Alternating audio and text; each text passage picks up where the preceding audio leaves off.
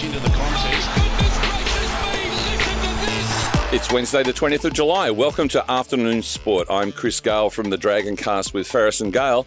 And here today I'm joined by co host Shane Lee. Shane, how are you? Look, I'm good, Chris, and uh, and welcome aboard, mate. Uh, I had a funny dream the other night, and uh, I sort of woke up in a bit of a sweat. That I'd actually, I've been a Mad Dragons man for, well, ever since I can remember but I left the Dragons and I've become a Rooster, and I was and, and, I was almost baptised by a good mate of mine, Luke Ricketson, who's a life member there at the Roosters. He was baptising me into, into the tricolours, mate. So I don't know what that means. That's but... not a dream, Shane. That's a nightmare, surely.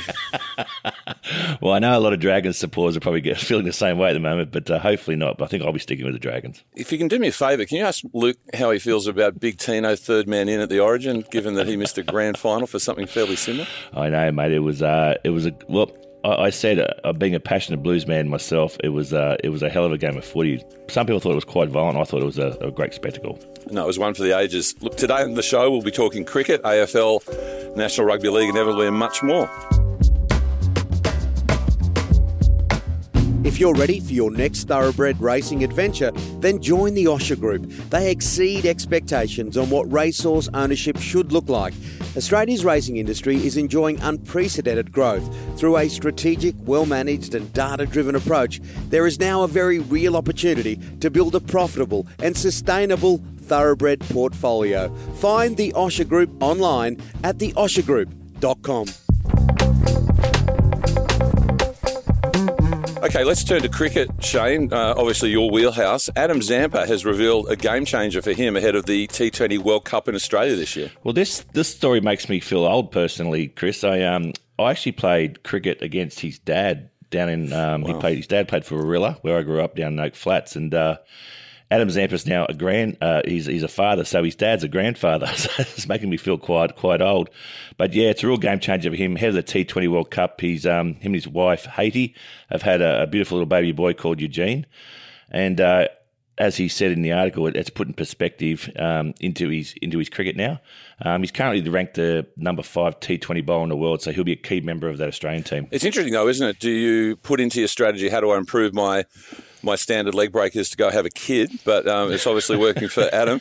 First game, 27th of October at the SCG in the final, where we hope Australia will be defending that title at the MCG on the 13th of November.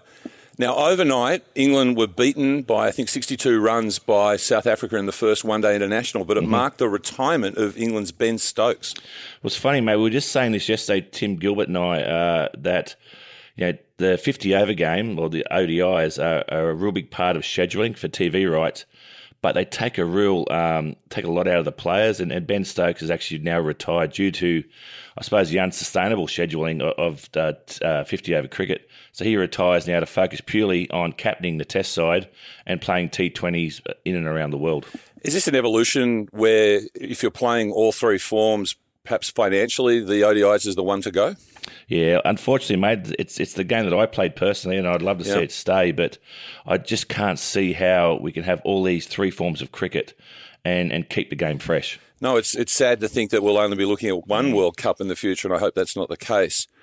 Now, football, Australia's Sam Kerr has been revealed as FIFA's 23 video game cover athlete alongside Kylian Mbappe from Paris Saint Germain. But this is on a global scale. It's the first time, excuse me, there's been a, a woman on the global cover of FIFA. Now, you'd be a gamer, Shane, wouldn't you? I'm not a gamer myself, but I know that this is probably worth a lot of money to Sam Kerr. It's uh, it's FIFA 23s. It's their it's their main game, and um, uh, Mbappe, he's he's been on there a number of times now. The PSG striker, um, and Sam sitting along. That puts her up in you know that's where she's respected in, in, in the game of football in the world. She's right up there, and I don't know what the number is, but I'm assuming she's being paid a lot for this. You would think so. Look, I'm a Chelsea fan. She's won the last two Super Leagues and FA Cups with Chelsea, so maybe Player of the Year for FIFA and the Ballon d'Or is finally in Sam's future. Mm. We can only hope. Yeah. Now, speaking of football, former Socceroo Tommy Oar has announced that he's quitting professional football at the age of 30. Any take on that? Well, he, he came into the Aussie side at um, the age of 18 and was compared to Harry Kewell. Mm. Um, he made 28 appearances for the Socceroos, but look, he, he, played all over the world in, in his um, you know, pretty short career, really, at 12 years. He played in Holland, UK, Greece, um, and A League twice with, with two teams, but finally finishing with Macarthur FC. Look, yeah, he, he was a he was a, he was a good player, um, but yeah, 30's pretty young. Although saying that, I, re- I retired at the age of 29, so I think you know when you've had enough, mate. well, maybe he's got got to have some time to hang out with Ben Stokes. Now, stay with us through this short break because we'll be talking AFL, NRL, boxing, and more.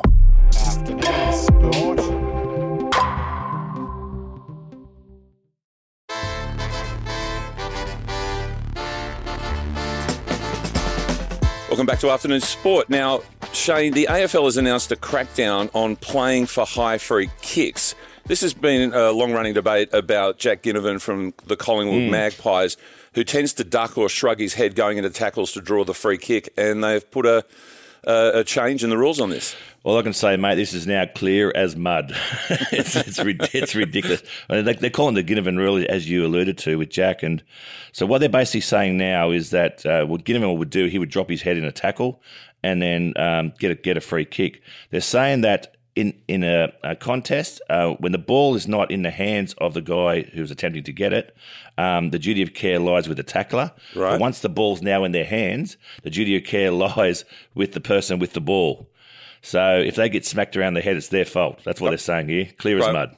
Right, you successfully lost me. It, it, does remind me though of those old uh, atomic safety warning videos they used to make back in the fifties about duck and cover. Now it's not duck and shrug apparently if you want to stay on the right side of the rules in AFL. Now um, I'm a struggling West Tigers fan, uh, Shane. So I can identify with what North Melbourne is going through at the moment. And they're mm. about to meet with the AFL, and this is something that we're not familiar with if you're a rugby league fan, to kickstart what's called a priority pick request in the upcoming draft, as I understand it. Well, this is where the AFL are very smart, and I think they, they mm. do do it very well. Um, the CEO um, has gone to um, the AFL and requested early picks and the best draft picks as well. Um, and they do this really well. It, it's it's a big time of the year. They do this in the NFL as well. But you can strengthen strengthen the teams down the bottom of the ladder to try and keep the competition closer and closer together. Uh, and I think it's a really really good move from North Melbourne. They've had a, a shocking year. Um, they had a, a, win once they got rid of their coach last week, but they're probably going to finish the season with maybe three wins. And uh, yeah, yeah they, they need some fresh blood in there. That's for sure. Well, I hope that uh, Andrew Abdo and Peter V'landys are listening to you, Shane Lee, mm. about some ways to help get a bit more equalisation into the National Rugby League. Sticking with AFL, former Carlton defender Tom Williamson is now playing for North Melbourne's VFL team. He's not getting any guarantees. What's the significance of this? Well, he's been flicked from Carlton. Um, I, I, think he's still got a bit of life left in him, um, Tom Williamson, and I think. Uh, you know, particularly with their defensive structure at North Melbourne, I think you know, one or two games in the VFL, he could finish the season playing there. Um, so it's a good move from him. Uh, it's probably the last stop shop where you go, isn't it? Uh, playing North Melbourne's VFL team at the moment, but but so be it well, you might end up in Tasmania. Who knows? One thing that surprised me there was the saying that uh, North were looking for more mature players, and uh, Tom was in that bracket. He's only 23, so that's how mm. youth oriented the AFL is becoming. now, to the NRL, you've mentioned your Dragons nightmare overnight. Obviously, there's talks going on at the moment, or there was a board meeting with St George Illawarra yesterday, but the first news that came out uh, about the Dragons yesterday was the news that George Burgess has entered a rehab facility. Yeah, he's um, he's trying to get his life sorted out, isn't he? So, and they're saying this has nothing to do with the um, sexual criminal case that he's yep. currently being or is currently facing. Um, this is uh, purely separate to that. He's entered a rehab um, facility uh, to try and sort his life out. In look, he's only played nine games in the NRL to date. Um, I think he's a very talented footballer, but clearly got issues off the field. I tell you, with the Burgeye, there could be an opera in all this, I think. But it, it, it's apparently season ending. He's unlikely to be back, but he only turned out four times for the Dragons. Did you get a bead on whether he was making a contribution? Uh, look, I, I think he's a, I think he's a talented footballer, but uh, it's hard to, with a small sample size, as you just mentioned, it's hard to really see whether he's got the goods or not. The Dragons are facing a clean out with about half a dozen players off contract and potentially needing to be cleared. Uh, do you think that they should uh, start cleaning house? Well, mate, they, they, they have to. And um, this is, I think, what's probably sort of uh, festered my dream.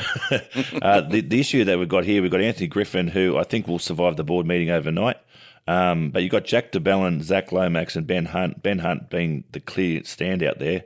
Um, all on big big contract numbers, so they're unable to sign any new talent. They've signed no one for next year, mm. so they're just, just they're just starting to shed people off their roster, which is making it even more thin. So, like we we lose one of those three. If we lose Ben Hunt, well then that's game over for another couple of years, isn't it? But um, yeah, it's uh, the Dragons are not not in a great way. It hasn't been a lot of um, thought um, for the future here. We're just signing big big names and hopefully trying to get some wins on the board. And it's always a coach trying to keep their job, isn't it? Speaking, yes, absolutely. And speaking of your Roosters nightmare, I was up at Central Coast Stadium last Saturday, and you know, Dragons fans were daring to dream at twenty all off the back of incredible work by Ben Hunt coming off Origin, plus Cody Ramsey. Mm. The loss of Sully hurt, but it was really um, quite ugly at the back back there. One of the potential moves in the time allowed in the calendar is Tariq Sims, who's going to the Melbourne Storm next year. There is some talk about uh, movements that would see Sims end up at the Storm and Nathan Brown at the Dragons. How would you see Nathan Brown fitting in? I think Kogarah and Win. Oh, I, Brownie's a mate of mine, so I'm a bit biased. I think I think he's a fantastic coach. I think he's the type of coach to get considered alongside potentially um, uh, even even even another coach where he, he really gets the squad right and, and builds it for the future. Um, I think if Nathan Brown was involved in the Dragons right now, we wouldn't have these three big guys on contracts and everyone leaving and no young signings. Brownie would have had some young talent coming through. Well, he says he wants to also help younger coaches not get mm. rissoled in the future, and, and you might end up with Nathan Brown from the Eels as well, so it could be something. uh, one other movement is Milford is heading north and is confirmed to go to Redcliffe. It's been a really, really tough journey for Milford since the 2015 grand final when he was a, a hairbreadth away from being the um, the Clive Churchill medalist. Right move for Anthony, do you think? Well, I think it's, it's it's a great great signing for the Dolphins. They've finally got a number six, so they've got someone to carry the beach ball around on, on the Dolphins' beak. But uh, look, I, I think I think it will be a, a good move for him. I just think um, the type of player that he is, having the guidance of a Wayne Bennett can only help his career. I love the fact that Wayne will be joined in the septuagenarian coaching ranks by Tim Sheens next year. That's going to be quite a story, I think. now, boxing tonight at the Hordern Pavilion. It's a huge card. It's been dubbed the Battle of the Brothers. Nikita Tszyu, two and zero, is taking on Ben Horn. So they're the brothers, obviously, of Tim and of Jeff. Ben is four and four. He's a fairly late inclusion into this bout. Nikita's revealed a terrifying plan for what he refers to as the silence and knockout. Yeah, well, he's had he's had, as you said, two fights, two two KOs, but they've been technical knockouts. He wants to put him to sleep. So no, no uncertain terms. Interesting that uh, he looks pretty fit, Nikita, and and very wiry, more wiry than his brother Tim, who's fighting um, Jermell Charlo for the world title in Vegas. I think January 28. So look, lots of talent in that family. We all know what Kostya was like, and uh, yeah, this should be a good fight. But I think Nikita will win this one over Ben Horn. Well, it certainly feels like Zoo. Now you've got a friend of yours, Kate McLaren, up against Connie Chan. Is that right? Yeah, she fights uh, Connie Chan uh, four rounds in the welterweight division, and uh, she was on lunch with Lee. So go, Kate. And she trains with Jeff Fenech, is that right? Yeah, she does. She's um, she's quite tall and has a good reach, and uh, she comes from a bit of a kung fu background. So Jeff was saying that her technique is a little bit different to the standard boxer. But yeah, she's trained super hard for this. I know she's uh, looking forward to to the fight. There's a bit of rugby league interest in the undercard as well. Ashley Sims, another of the Sims family, mm. takes on Jessica Adams, and Justin Hodges is taking on podcaster Jordan Simi. Does this see that you think might if Hodges wins, he might call you out next show. There's no chance I'm getting a ring with any of those football players, that's for sure.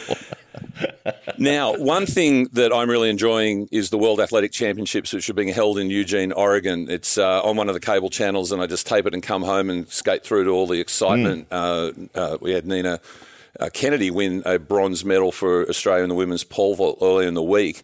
I saw this at the start of the men's 110 metres hurdles final. Devon Allen was disqualified. Now he's going to the Philadelphia Eagles. Mm. He signed a multi-year, multi-million dollar contract. So this was his swan song. Again, someone retiring at the age of about 21 yeah. or something like that. But he was disqualified for a false start. Did you see what happened there? I did. So generally a false start's when you take off before the gun goes, but there's there's a point zero one rule where um, they believe that you, you don't actually break before the gun goes off, but they're saying that no one can react that quickly So they disqualify you anyway, which is a bit harsh. I think if you can time it that well, um, that that should be the rule. It's before the gun. But look, I don't think he's going to be too concerned, old Devon, because he's off to, as you said, the Philadelphia Eagles as a wide receiver. So he'll be on a lot more money than he would have been getting running 110 metre tracks. I mean, he was ruled out by one one thousandth yep. of a second. Yep. And there were two of the women ruled out in the 100 metres in the lead up to the final as well. He actually took it surprisingly well in the end, and they showed footage of him watching the race, and he was he was just counting the dough. So yeah. uh, uh, it was uh, Holloway who won the gold for the United States, and the United States have already won six gold and are leading the medal table. One of the greatest sprinters of all time is Jamaica's Shelly-Ann Fraser-Pryce, and she won the 100 metres earlier in the week qualifying yesterday for the 200 metres, something happened mid race. Well, she has a big green uh, wig Moreton Bay fig on her head, and um, it's ridiculous how she's running around 200 metres. Well, the the wig sort of dislodged. She's running that quick, but during her 200 metre race, she still had the ability to, whilst running, fix the Moreton Bay fig, and um, and still qualify for the the World 200 metre Championships. Brilliant. She, She's extraordinary. I love the fact she's got 10 wigs apparently that she chooses from. I, I just have visions of maybe back in the day Mary McGregor going, Look, I really need to change my look. And that he should have spoken to Shelly-Ann. There is a debate about who is the greatest of all time sprinting wise because. Mm. Winning the 100 metres was her fifth World Championship gold to go with two Olympic gold. She first won Olympic gold in 2008, and here we are 14 years later. By comparison, Bolt won three Olympics, three Worlds, and he ran between 2008 2016.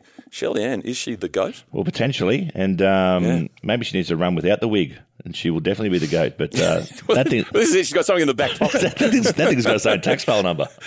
they don't really have back pockets in those uh, shorts they run in, do they? no, they don't. Mate. Now I believe you've got a war story for us, Shane. Yeah, I do. This story is about a guy who played a few games in New South Wales. A guy called Scott Hookey. He was a bit of a bit of a loose cannon in his day.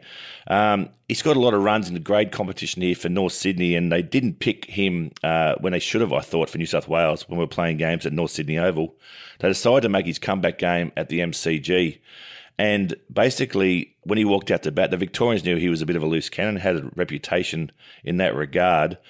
Uh, Paul Reiffel ran to bowl the first ball to him and stopped halfway down his run up, and he moved um, a guy called Simon Cook from mid on to deep mid on, back almost on the Great Southern Stand boundary.